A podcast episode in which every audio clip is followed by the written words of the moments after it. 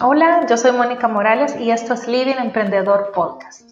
Este espacio nace con el objetivo de poder compartir entre mujeres que hemos decidido emprender nuestro propio negocio. En cada episodio vamos a explorar y conocer más allá de la marca, esa parte humana detrás de cada emprendimiento, para impulsarnos, motivarnos y animarnos.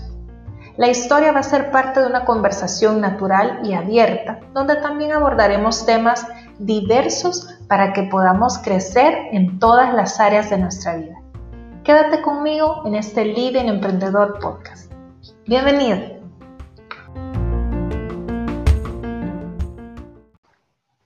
Bienvenidas amigas a un episodio más de Living Emprendedor. Gracias por conectarse con nosotras y estar pendientes de una historia más atrás de una marca.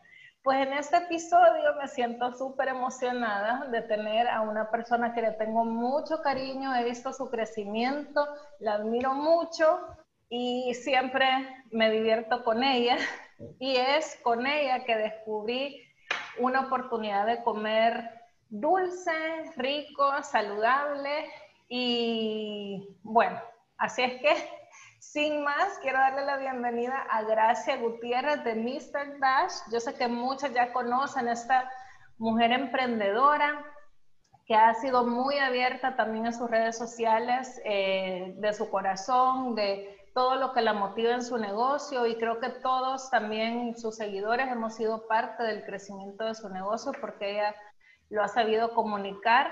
Así es que me siento súper contenta de tener a mi amiga Gracia Gutiérrez, que yo le digo Grace. Grace, bienvenida, gracias por aceptar esta invitación de una forma tan eh, espontánea y tan instantánea. ¿Qué tal, querida? Bien, gracias a vos por invitarme. La verdad que me toca un poco pesado porque yo hago varias cosas. No, yo sé, yo sé y de verdad que para mí es un, gusto y eh, se lo dije desde el principio, para mí era un honor tenerte acá y quería tenerte acá porque estos primeros episodios de Living Emprendedor pues son con las marcas que personalmente yo sigo, me gustan, me encantan y, y disfruto. Así es que gracias querida, contanos un poquito de cómo nace Mr. Dash y contanos un poquito de Gracia que es la mente, la mente estratégica y también el corazón de Mr. Dash. Ok, fíjate que Mr. Dash nace hace bastante tiempo como un blog para denunciar problemas alimentarios, ¿verdad? Todos los trastornos alimentarios, todas las conductas de, compulsiones mentales, de, incluso de, traumas de abuso de la niñez, eh, no son debidamente abordadas y no es un tema que se hable en ninguna mesa. Y cuando yo comencé, estaba eh, pues atravesando una etapa difícil de mi vida en donde yo me estaba dando cuenta que yo sufría de todas estas cosas. Y ya que siempre me ha gustado escribir, yo decidí em, que mi granito de arena a toda esta situación iba a ser que yo iba a contar parte de mi historia. Em, siempre he tenido claro que las cosas que vivimos no las vivimos solo porque sí, por algún capricho de Dios o del universo o de quien sea que crea la gente, yo creo en Dios, em, sino que pues las vivimos, ¿verdad? Y hay que sacarle lo mejor, hay que ver cómo nos ayudan a crecer y cómo ayudamos a los demás, sobre todo. Porque cuando yo me di cuenta que, todas, que yo sufría todas estas cosas, que había sido abusada de pequeña, que había tenido, que tenía, que eso había desembocado conductas compulsivas en mí, que tenía eh, trastornos alimentarios, que comía compulsivamente, que dejaba de comer por grandes ratos, porque eh, incluso hay un montón de ignorancia al respecto. La gente cree que ser anoréxico es y hay un montón de gente anoréxica que no come por grandes periodos de tiempo y de repente tienen atracones de comida y son gorditos, son obesos, tienen diferentes tipos de cuerpo. Entonces, así es como comienza todo. Y comencé a escribir y a escribir y a escribir sobre las cosas que yo estaba viviendo y al mismo tiempo comencé a llevar una alimentación diferente y comencé a compartir las recetas en, en este blog. Entonces, de repente, eh, eso se quedó a nivel de blog, vea. Y no nada bien. nadie me leía, nadie nada, vea. No traté de ser influencer como por un tiempo porque yo quería ser importante en la sociedad no por, no por ego, sino que yo quería ser importante porque quería una manera de amplificar mi voz, vea. Y eso siendo Mr. Dash al final, gracias a Dios. Y entonces, de repente mi hermana me regaló un libro que se llama Big Magic, que es de una escritora que se llama Elizabeth Gilbert, creo. Y ahí hablaba de cómo los sueños se te presentan en forma de idea y de cómo cuando tenés una idea en la cabeza la tenés que hacer. Y yo tenía una idea de vender un pan de banano de los que yo me hacía, porque yo no podía comer harina. Porque estaba enferma, tengo hipoglicemia, ovarios poliquísticos, espérame un segundo. Entonces dije bueno, ¿qué pasa si esta es mi idea? ¿Vea? Y el libro te explicaba cómo cuando tú tienes una idea, esa idea se le presenta a 3, a 5, a 10, a 15 personas más. Y la primera persona que la hace y que pone toda su fe y su magia en esto, el universo y Dios se encargan de que esto de verdad agarre fuerza y empiece como una bolita de nieve a crecer. Bueno, pues yo dije, ¿qué pasa si esta es mi idea? No tenía ni siquiera cocina, no tenía licuadora, tenía nada, porque yo me, o sea, nunca he tenido nada para cocinar. Y eso, al contrario de limitarme, me obligó siempre a usar mi creatividad. Entonces, yo soy súper creativa en la cocina, no porque, ay, yo soy súper creativa en la cocina, sino que porque nunca tuve nada, ¿verdad? Yo que me digas, eh, y lo hacías con una batidora, o lo hacías con tal función del horno, o lo hacías, y yo como un contenedor las cosas, vea, pero eso es Mr. Dash ahora, vea, si no fuera, quizás las cosas no supieran igual. Y, la cosa es que me fui donde una amiga, me ayudó, hicimos la receta y puse una foto del pan en la página que nadie veía. Para mi sorpresa, el, la puse como miércoles, imagínate. Y sábado, domingo, tenía como 20 pedidos de panes y yo impresionada. La cosa es que así empezó, empecé en la casa con un producto, eh, después fui agregando más y yo solo dije voy a vender un pan saludable, punto. No tenía la idea de Mr. Dash, quizás si yo me hubiera esperado a tener la idea de un negocio ganador y un concepto y, un, y esto es la orilla azul de la basinica y ha sido el, no hubiera hecho Mr. Dash nunca. Son cosas o sea, yo lo único que sabía era que quería vender un pan, punto. En eso me escribió una señora que sí se lo podía hacer sin huevo. Porque yo puse sin azúcar porque yo estoy enferma. Entonces eso como que le dio la idea a la gente que yo podía cocinar para personas con condiciones especiales, que no era el plan. Yo quería cocinar para personas como yo. Ajá, ajá. ¿Me lo puede hacer sin huevo? Yo mm, busqué cómo se hacían los panes sin huevo. Yo, sí, puedo. Y después, puedo hacer sin gluten. Empecé a conseguir ingredientes sin gluten. En mi casa me regalaron una cocinita pequeña y era nueva, entonces nunca había tocado gluten y dije yo, no voy a meter gluten nunca. Y así fue que empecé. Y entonces, y puede hacerlo sin chocolate porque soy alérgica al chocolate. Y entonces dije yo, Dios mío, hay un mundo de alérgicos allá afuera personas que comen diferente, que de verdad no encuentran una opción, yo puedo ser esa opción. Entonces así fue que fue caminando, pero Mr. Dash creció y se desarrolló. Es como tener un hijo para mí, vaya. Yo tuve el hijo y yo no sabía lo que iba a hacer. O sea, yo tuve el hijo, sabía que estaba vivo, punto, pero no tenía ni idea, bueno, todavía hoy no tengo ni idea en lo que se va a seguir convirtiendo. Y es súper emocionante. Ajá.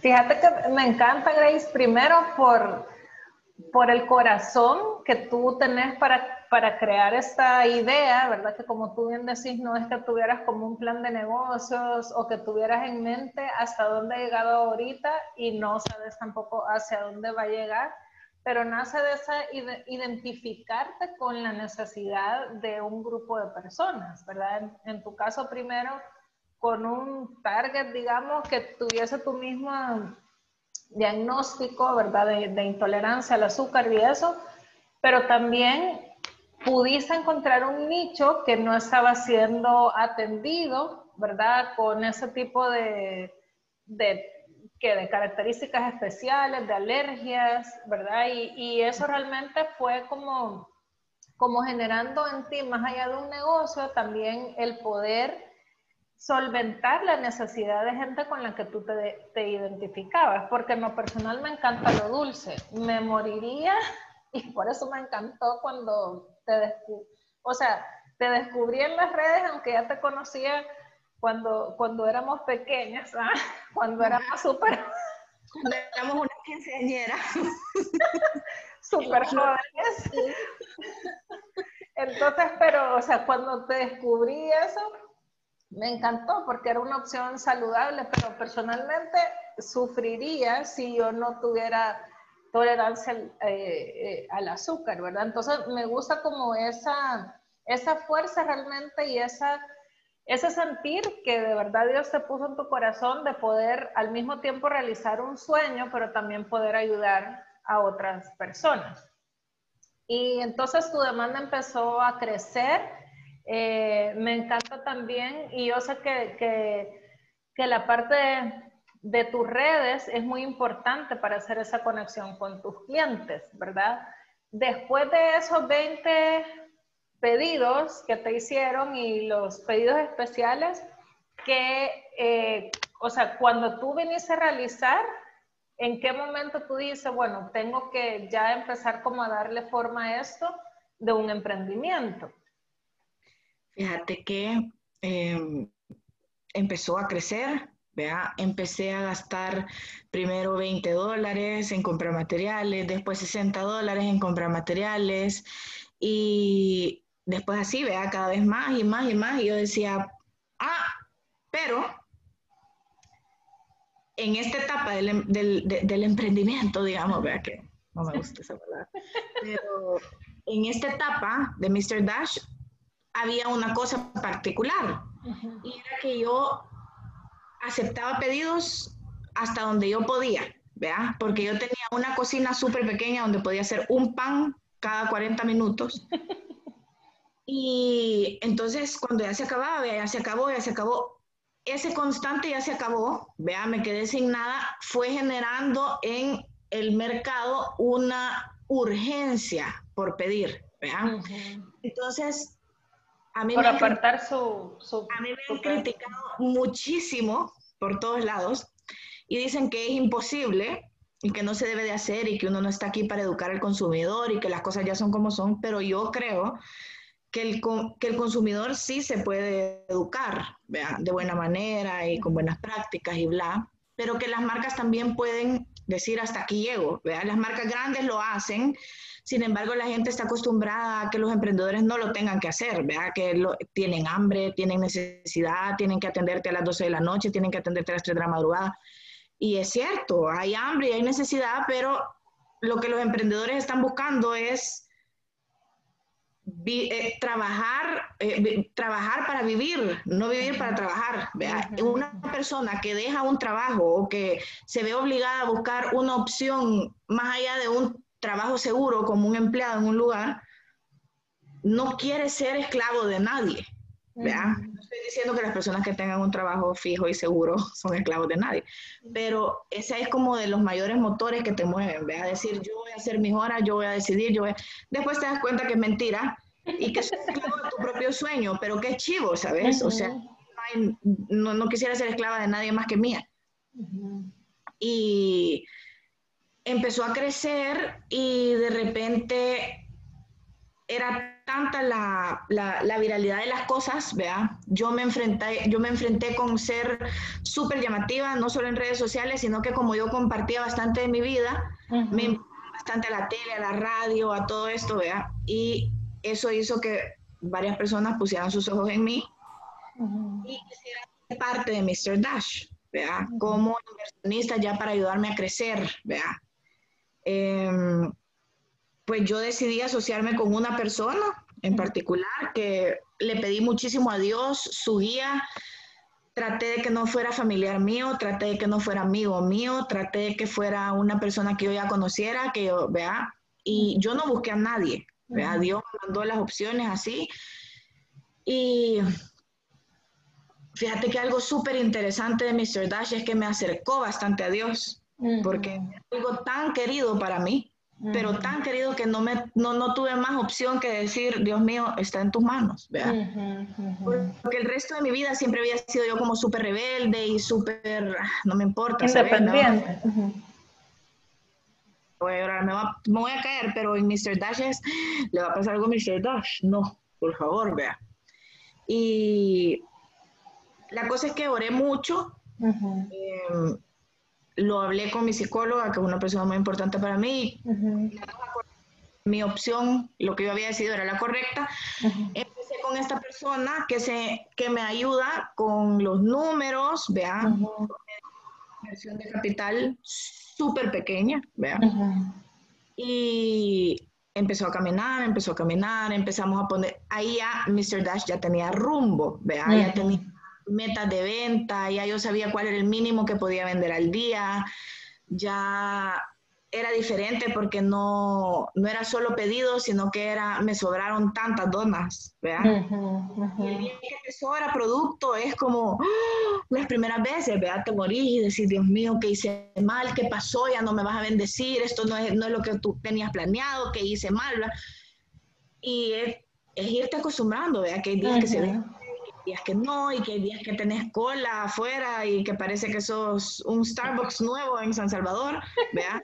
y, hay días que no llega ni un alma, ¿vea? Entonces, y a ver que al final lo que importa es em, la venta total de la semana y no la venta por día, es que logras un, un, balance y así fue que fue creciendo y se formó en lo que es, ¿vea? la inversión fue súper pequeña y de, de, ahí en adelante, gracias a Dios, el retorno de inversión fue rapidísima. Y Mr. Dash ha ido pagando todo, todo, la tienda, las mesas, sus hornos, todo. Gracias.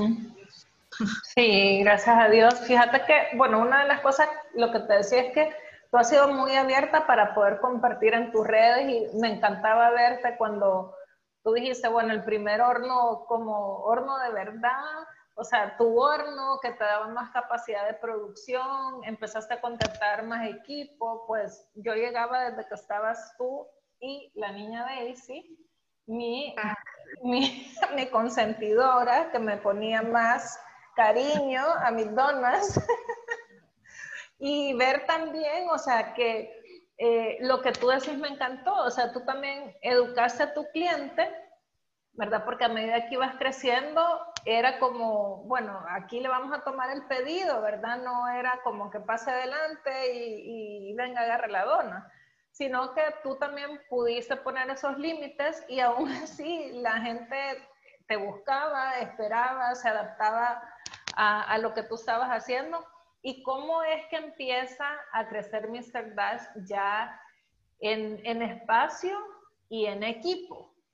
Sí. Que, ajá, ¿en, ¿en, qué momento tú ya decís, o sea, no puedo estar haciendo, cobrando, entregando? Pues mira, la verdad que la primera vez que me tocó contratar a la niña Daisy, fue porque yo soy, yo tengo un defecto, tengo varios, y me los escriben en redes sociales a cada Pero eh, yo soy súper controladora. ¿Vea? Y, me cuesta delegar. Entonces yo ya no daba abasto con la demanda que tenía, porque yo vendía, cobraba, em, atendía, hacía las recetas, costeaba, llenaba inventario, repartía, de todo, ¿vea? Y así le toca a todo el mundo.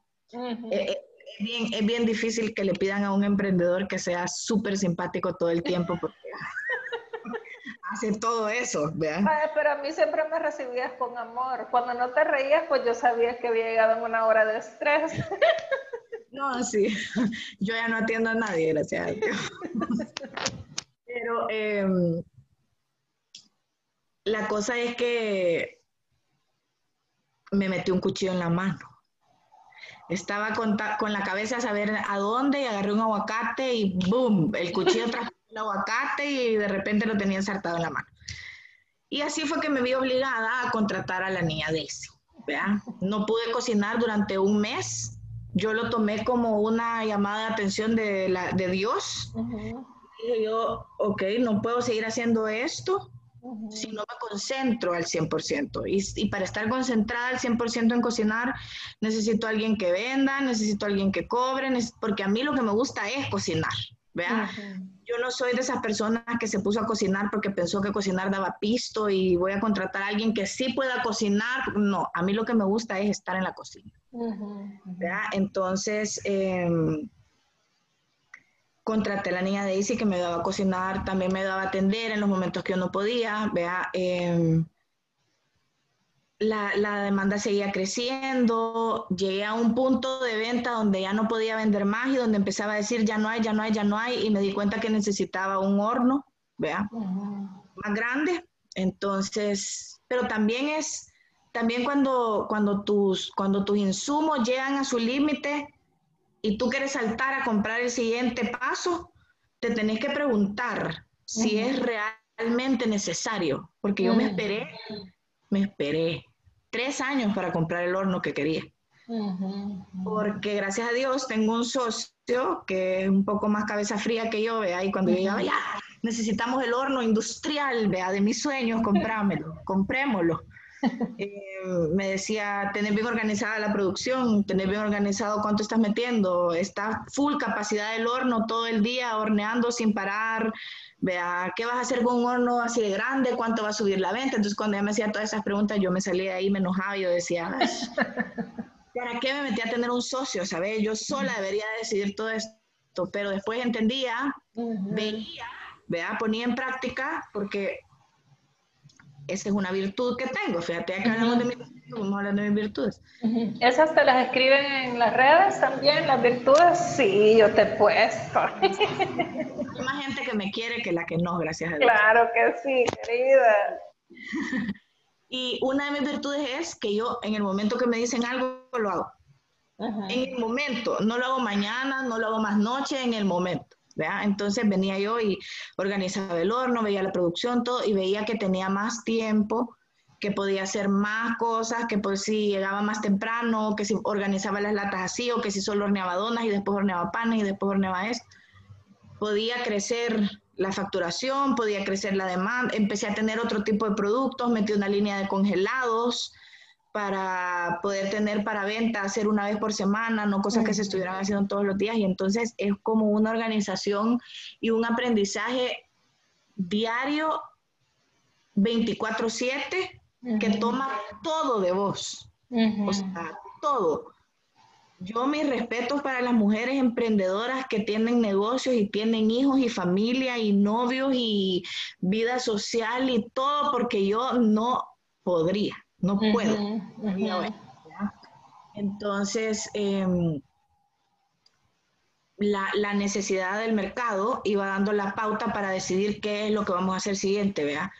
Después, bueno, la necesidad de ver a toda la gente parada fuera de la ventana de la cocina me hizo adecuar una adecuar una, un pequeño espacio donde la gente pudiera esperar sentada, ¿verdad? momento que la gente pudo esperar sentada, empezaron a pedir café, empezaron a pedir otras cosas que yo no vendía y no pensaba vender.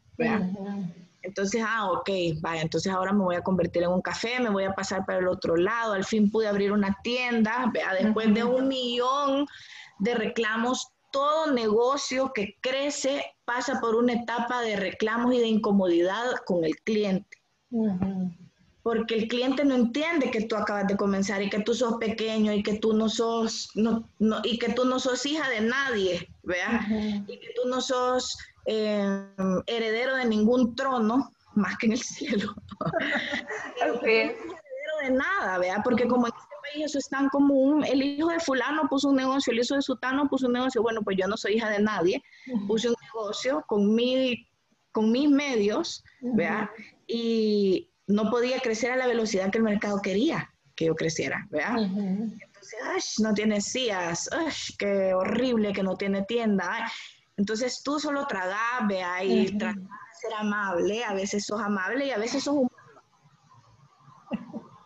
Y, pero esa, esas fricciones son siempre que un emprendimiento necesita crecer. ¿vea? el cambio, la necesidad de un cambio se, se, se, da, se nota a través de molestias, ¿vea?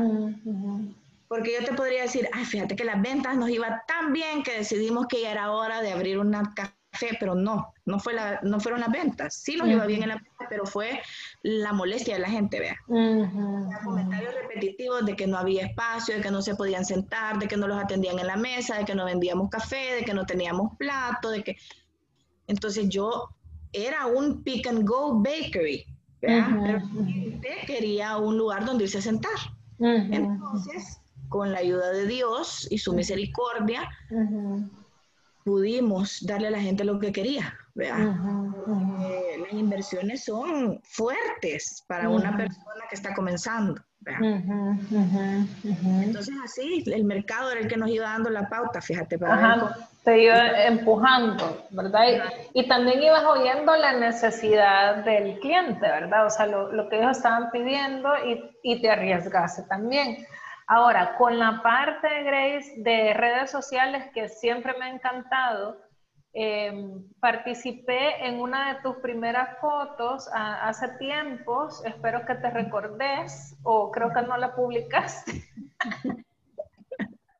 no sé si era una dona o no sé si era qué, que me dijiste para agarrarla y me, y me ibas a tomar la foto. Ah, pero no, ya me acordé si subiste una foto mía que no me sale la cara, obvio. Sí, lo hago, sí, todavía lo hago.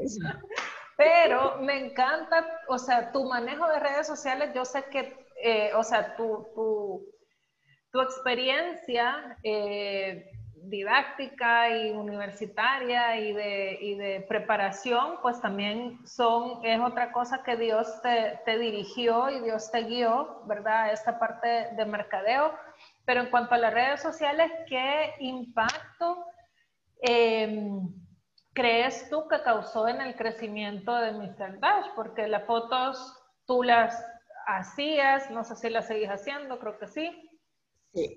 Eh, tú las haces, eh, la calidad de las fotos, la, el texto, ¿verdad? O sea, escribís con, con, con, con estrategia, pero al mismo tiempo escribís con el corazón o sea, posteas los productos, tenés una línea gráfica y cómo poder eh, manejar también las redes, las redes sociales, pues que es lo que también quizás hasta cierto punto te daba como esa proyección con el cliente que ellos esperaban, ¿verdad? Eh, que espacios para sentarse y todo, porque veían quizás la calidad de tus redes sociales.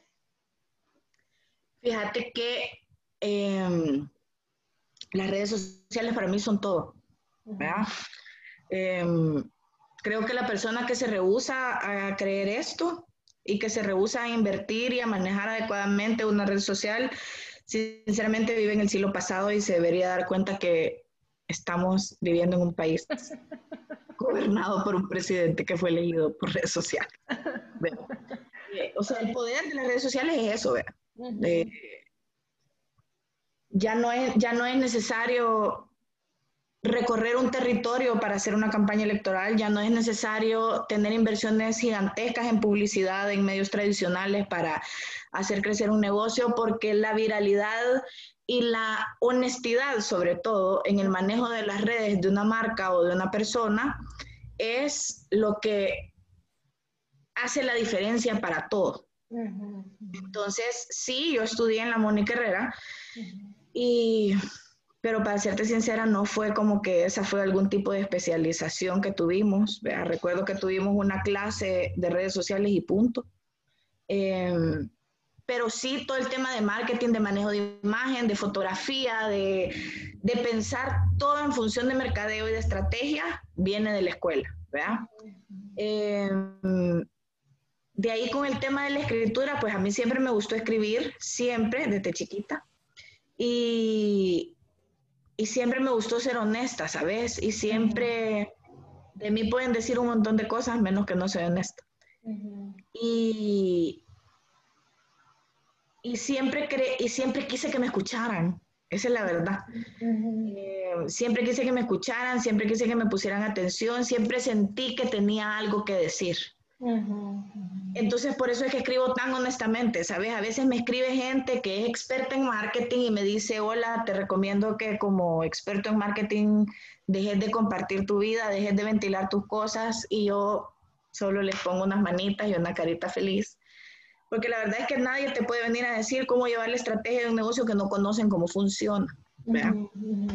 Em, parte de Mr. Dash es compartir mi estilo de vida. Y del éxito de Mr. Dash es saber que detrás de Mr. Dash no hay una supermodelo fit que jamás tuvo problemas y nunca y se puede comer un buey y no engordar, ¿vea?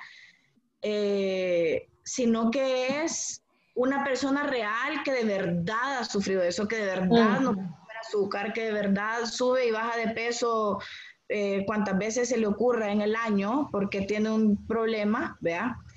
Y eso hace la marca real para un montón de personas que han estado desde el día uno como seguidores y como familia ahora, ¿vea? Porque, o sea, se hace una comunidad tan linda. Yo sé cuando nacen los bebés, yo me los llevan a Mr. Dash, juego con ellos. O sea, yo tengo un montón de sobrinos, ¿vea? Ya saben, no mi prima, pero... Eh, yo tengo un montón de sobrinos, tengo un montón de gente que me quiere y, y creo que esa, esa real, esa, esa realidad en el manejo de las redes, esa honestidad, em, es definitivamente básica. De ahí que se vea bien, saber hasta dónde llegan tus capacidades es importantísimo porque yo soy buenísima para tomar fotos, soy buenísima para escribir, pero soy fatal diseñando. Entonces yo tengo una persona que sigue mis indicaciones, vea, pero que se dedica a hacer toda la parte gráfica de Mr. Dash, ¿vea? En el momento que no tenía nadie, yo le pedí ayuda a mi muy querida amiga Raquel Arana, que es artista, en todo lo que hace, y siempre he sabido hasta dónde llego. Eso es bastante del, del ego, porque venir y decir, no, yo soy bueno en todo, yo hago todo, yo sé todo, es lo que muchas veces nos lleva a no crecer. Buenísimo, querida. Y fíjate que una de las cosas y también uno de los temas a los que quería llegar contigo, que yo lo veo también en tus redes sociales, e igualmente te felicito por tu, honestidad y por mostrarte vulnerable en, tus redes, ¿verdad? O sea, esta parte de, la alimentación eh, saludable y todo eso, o sea, va más allá de una moda, ¿verdad? O va más allá de de, qué sé yo, de un pensamiento, sino que es algo que tú lo, lo vivís, ¿verdad? Por, por, lo que nos estás compartiendo. Y una de las cosas que admiro de ti, y, y, te lo dije también para esa entrevista, es que a pesar de que tú has ido creciendo, tú nunca te olvidas de ayudar. Lo vimos durante la pandemia, lo vimos ahora y ya, ya te voy a pedir que nos compartas un poquito del programa que estás lanzando aunque yo sé que siempre has estado ayudando, eh, compartís otros emprendimientos y tú sos bien enfática en decir que son emprendimientos que tú, o sea, que, que tú seguís, o sea, si te come algo es porque tú lo estás disfrutando, si usas algún producto es porque tú lo estás disfrutando y porque también querés apoyar a que otros emprendedores puedan darse a conocer. Em, a través del, del, camino que tú has recorrido. Pues, o sea, tú en tus redes tenés una comunidad muy grande y tú no, no te has vuelto egoísta con eso, ¿verdad? Sino que obviamente querés que otros emprendedores puedan darse a conocer siempre y cuando pues su producto sea que, que tú consideras que es un producto que tu comunidad puede, eh, puede aprovechar eso. Y lo otro es que siempre estás buscando a quién ayudar. Entonces, comentame un poquito de la importancia de que un emprendedor, a medida que va creciendo, no se olvide de ayudar. O sea, más allá de, de tener un programa de responsabilidad social, empresarial, porque todos tienen que tenerlo, a tener un corazón de poder ayudar o bendecir a otros como tú también has sido bendecida. Fíjate que em, te voy a decir, esto es bien, yo siempre he querido ayudar, porque em, cuando yo estuve pequeña, una de las, yo soy hija de una mamá soltera que tiene cinco hijos, entonces yo conocí la necesidad de primera mano siempre, vea. Em, un montón de tiempo estuvimos nosotros sobreviviendo con una canasta básica que nos daban de una iglesia. Em, un montón de tiempo anduvimos pidiendo dinero para poner gasolina y me acuerdo que estaba súper chiquita y yo le rezaba a Dios que por favor, que me, que me permitiera que mi mamá encontrara cinco colones, imagínate cinco colones para ponerle gasolina al carro, vea, porque cinco colones no sé para dónde nos llevaban, pero eran, le ponían gasolina al carro en algún momento de la historia. Pero yo viví todo eso, vea, yo sé lo que es no tener comida en la casa. Yo sé lo que es ir al colegio sin lonchera, sin dinero, sin desayuno y que te lleguen a traer a las seis de la tarde, porque hasta esa hora sale tu mamá a trabajar, y atorarte de pan francés porque es lo único que hay, ¿vea? Entonces, la verdad que todo lo que yo hago viene de esa infancia, ¿sabes?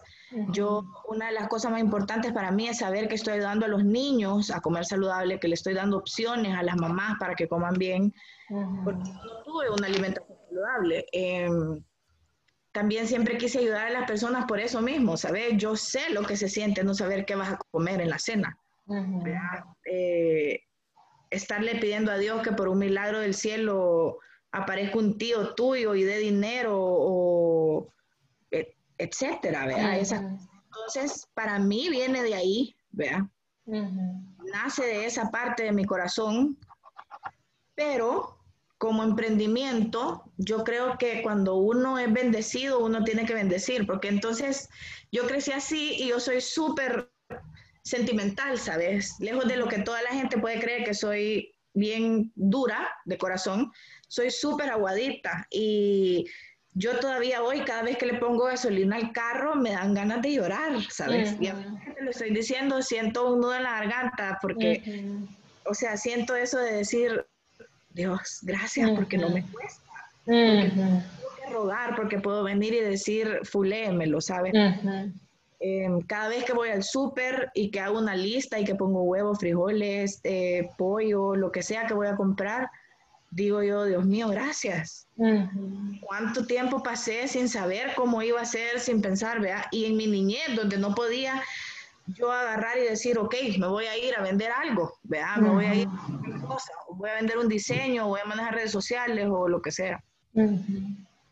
Entonces, yo me siento increíblemente bendecida por Dios, increíblemente. Y sé que las bendiciones que no se comparten se pierden.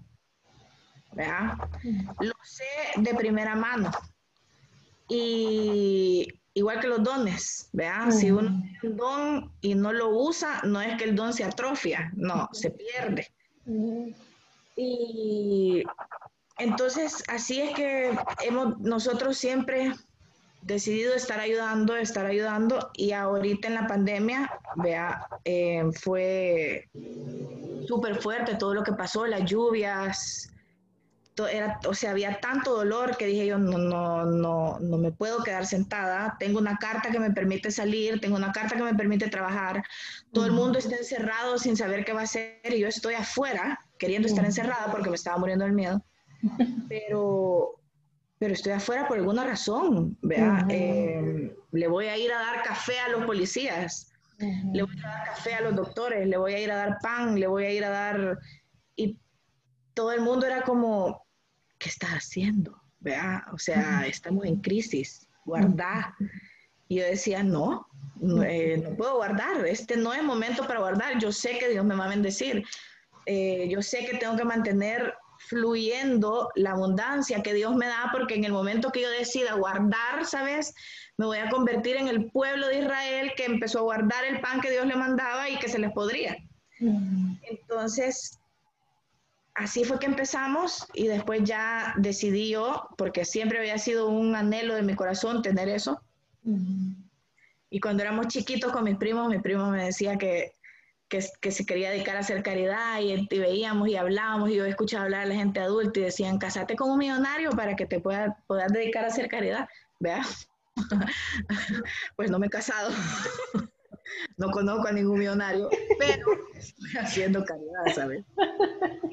Y, mía, de mi bolsa. Entonces, eh, tenía ese sueño yo y me acordaba de que cada vez que había un una falta de comida en la casa, mi mamá nos decía, donde come uno, comen cinco, ¿verdad? Como para decir, échenle más agua a la sopa, donde come uno, comen cinco. Y entonces dije yo, bueno, voy a hacer este programa ya formal, le puedo dar de comer a 100 personas todos los meses y se va a llamar donde come uno, comen 100. Y lo hice así, sin pensar, como he hecho todo en la vida. Y ahí está, ya mañana vamos otra vez a repartir comida. Llevamos comida para 100 personas, la gente se está uniendo, mis clientes son increíbles y además de comprar, porque con la compra ayudan, porque nosotros donamos parte de las ganancias, eh, nos dicen que, que, necesitamos, si necesitamos frijoles, nos han contactado otros restaurantes para decirnos que nos quieren donar tenedores, que nos quieren donar moldes, que nos quieren donar cualquier tipo de cosas para cocinar. Y cocinamos todo libre de gluten y súper saludable porque yo no puedo contaminar mi cocina. Entonces, es súper bonito, fíjate, creo que las empresas lo deberían de hacer más allá de por hacerse buena publicidad, de verdad, ayudar a alguien y por, y por lo que ocasiona en, en las demás cosas. Mira, la industria de los restaurantes, al igual que todas, me imagino yo, es súper competitiva, hay, hay, una gran eh, competencia ahí bien desleal, bien fea, que copias, eh, todo, te mandan a comprar el menú para ver qué te pueden sacar igual y es como, vea, te piden, los precios, te piden todo, vea. De repente te das cuenta que una cliente tuya ya sacó un restaurante y que es lo mismo y que tiene tu mismo menú y es como, wow, vea. Pero este tipo de cosas te une con la gente, ¿sabes? Hace ver un lado humano de la marca, que eso es lo que tanta falta hace. Las marcas necesitan esa conexión con el cliente y no solo vas a hacer la conexión con el cliente diciéndole, mmm, qué ricos mis postres, sino que sabes, o sea, te puedes comer este postre rico y además ayudarle a este viejito a que tenga una cena, o ayudarle a este niño a que tenga un almuerzo. Entonces, eso. Me encanta, Grace. Fíjate que, bueno, mientras estabas hablando, y por el mismo hecho de que tú sabes que Dios te ha bendecido de esa forma y todo lo que, lo que tú has pasado, ¿verdad? Y, justamente hoy leía un pasaje de la Biblia, porque me gusta leer la Biblia, y decía eso, nosotros hemos sido consolados para poder consolar a otros, porque Dios es el Padre de toda consolación. Y en cuanto a esto de poder ayudar, ¿verdad? De hacer como, como esa mm, conciencia de que más allá de un programa que tenés que tener, es esa parte de que tú lo has vivido y tú puedes ser sensible a la necesidad de otra persona.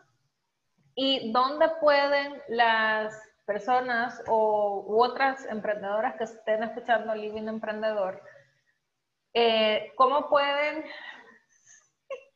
¿Cómo pueden? Fíjate, Grace, ¿qué va a decir la gente?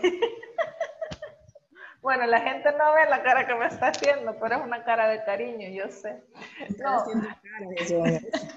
¿Dónde pueden eh, seguirte, verdad? ¿Dónde pueden escribirte si alguien quiere unirse a este programa de donde come uno, comen 100? ¿Y qué tipo de cosas, eh, con, con qué tipo de cosas pudiéramos ayudar o pudieran ayudar las personas? Ok, mira, nuestra página de Instagram se llama mmr.dash. Esa es la dirección, ¿vea? Pueden encontrarlo como Mr. Dash.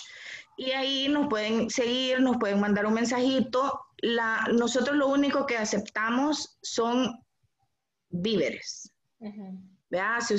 Si, alguien quiere donar dinero, le agradecemos de todo corazón, pero lo invitamos a que vaya al súper con ese dinero, que compre frijoles y arroz, que es lo que más necesitamos, y que nos lo lleve a la tienda.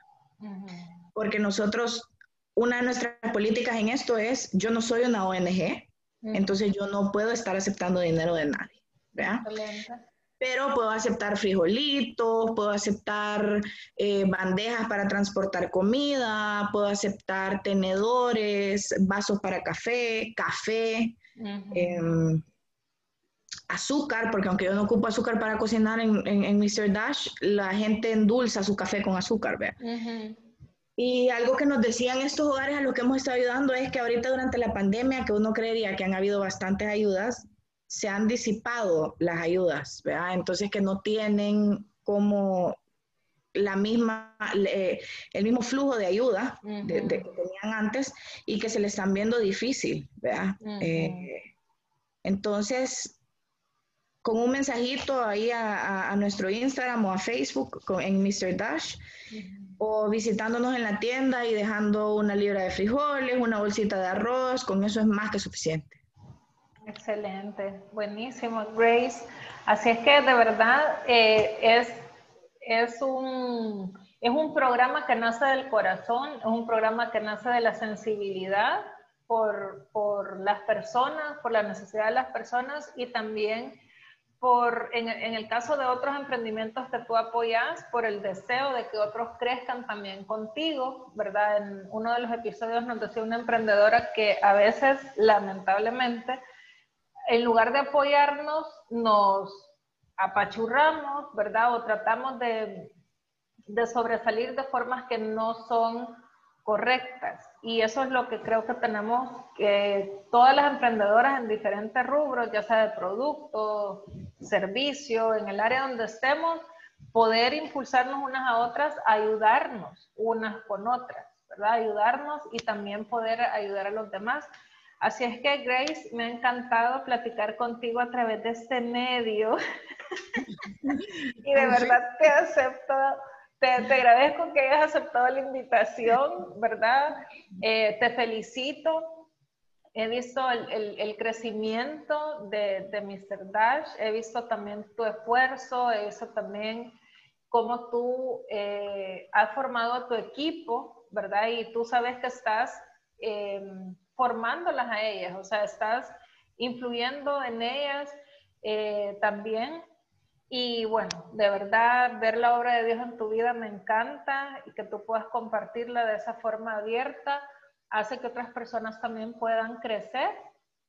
Y obviamente, como tú lo hablas de forma abierta, saber que Dios, ¿verdad? Es el que ha ido delante de ti, eso no garantiza de que uno no va a pasar problemas o de que no van a haber baches, ¿verdad? Eh, sufrimientos, lo que sea, pero dependes de, de, él y, y, eso se refleja, ¿verdad? Se refleja porque también esas heridas y esos golpes y esas caídas pues nos hacen vulnerables y nos hacen también más sensibles a los demás. Así es que Grace, muchas gracias por este tiempo, te quiero mucho y, de verdad pues que espero que no sea la última vez, te seguiré invitando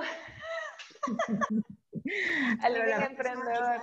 Unas últimas... Para que nos vean todas las caras que hacemos. Así es que unas últimas palabras y, y sobre todo, querida, que puedas... Eh, animar a dos tipos de emprendedoras. Una a la que va empezando y tiene temor, ¿verdad? Y otra que quizás ya va avanzada, pero que en algún momento ha querido desistir y tirar la toalla. Entonces, ¿qué, qué le diría Gracia Gutiérrez a ella? Yo le diría, a las que van empezando, le diría, uno, que lean Big Magic, de verdad, leanlo. Dos, les diría, no esperen a tener listo el plan de negocio, la estrategia, la publicidad, la Navidad del primer año que van a estar abiertos. No se esperen porque esas son excusas. Tienen una idea de vender una pulsera, hagan la pulsera y vendan. Y la idea se va a ir desarrollándose sola. Em, eso les diría, no se esperen, solo háganlo y pongan todo en las manos de Dios, ¿verdad? Porque lo que Dios le da a uno no se lo quita a nadie, se lo quita a Dios, pero nadie más. Y a las que ya están en el camino y están pensando en desistir, pues yo les diría que en la vida nadie ha logrado nada desistiendo, ¿verdad? Y que a veces hay que colgar la toalla para pegar una buena llorada y para tirarse al suelo y hacer berrinche y decir, Dios mío, porque yo y encerrarse en el cuarto dos días y apagar el foco y estar deprimida, porque soy full partícipe de eso. Pero después hay que pararse y seguir, porque esta vida es de nosotros y si no hacemos nosotros que las cosas pasen, nadie lo va a hacer. No va a llegar una madrina, no va eh, no te vas a ganar la lotería de milagro. Vea, yo he logrado todo lo que me he propuesto en la vida y siempre quise ganarme la lotería, fíjate. Siempre. Lo tengo para hacer ¿Compraste el, vigésimo? No, nunca he comprado, ese lo peor. O sea, verdad que me lo quería ganar de milagro, que me llamaran, ni siquiera haber comprado nunca. Pero ya no creo en la lotería, ya no creo en la suerte, sino que creo en ponerme metas, ¿verdad? Ah, yo voy a hacer esto, ah, yo voy a ahorrar, ah, yo voy a... Porque me di cuenta que tengo la capacidad de hacer dinero, que tengo la capacidad de crear bienestar para mí misma y creo que Dios nos quiere así, ¿verdad? No creo que Dios quiere un montón de gente sobreviviendo, sino que quiere un montón de gente viviendo que ayude a otros a vivir también. Entonces no se den por vencidas porque acabar cuando parece que se va a apagar todo es cuando sale el sol. Buenísimo, Grace. Gracias entonces, de verdad. Y, y, a ustedes, amigas, gracias por haberse conectado con nosotras en esta historia detrás de la marca Mr. Dash de Living Emprendedor. Me voy porque ustedes no ven las caras que me está haciendo. gracias. Un abrazo, querida, y gracias a ustedes, amigas. Esperen una nueva historia en el próximo episodio. Hasta la próxima.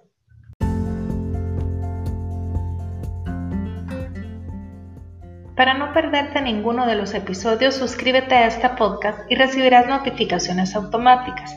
Síguenos en Instagram como Living Emprendedor SV, en Facebook como Living Emprendedor y en Twitter como Living Emprende. Déjanos saber tus comentarios y sugerencias. Además, coméntanos a quienes te gustaría que tuviéramos de invitadas en nuestro living. Gracias por acompañarnos y ser parte de este espacio. Hasta la próxima.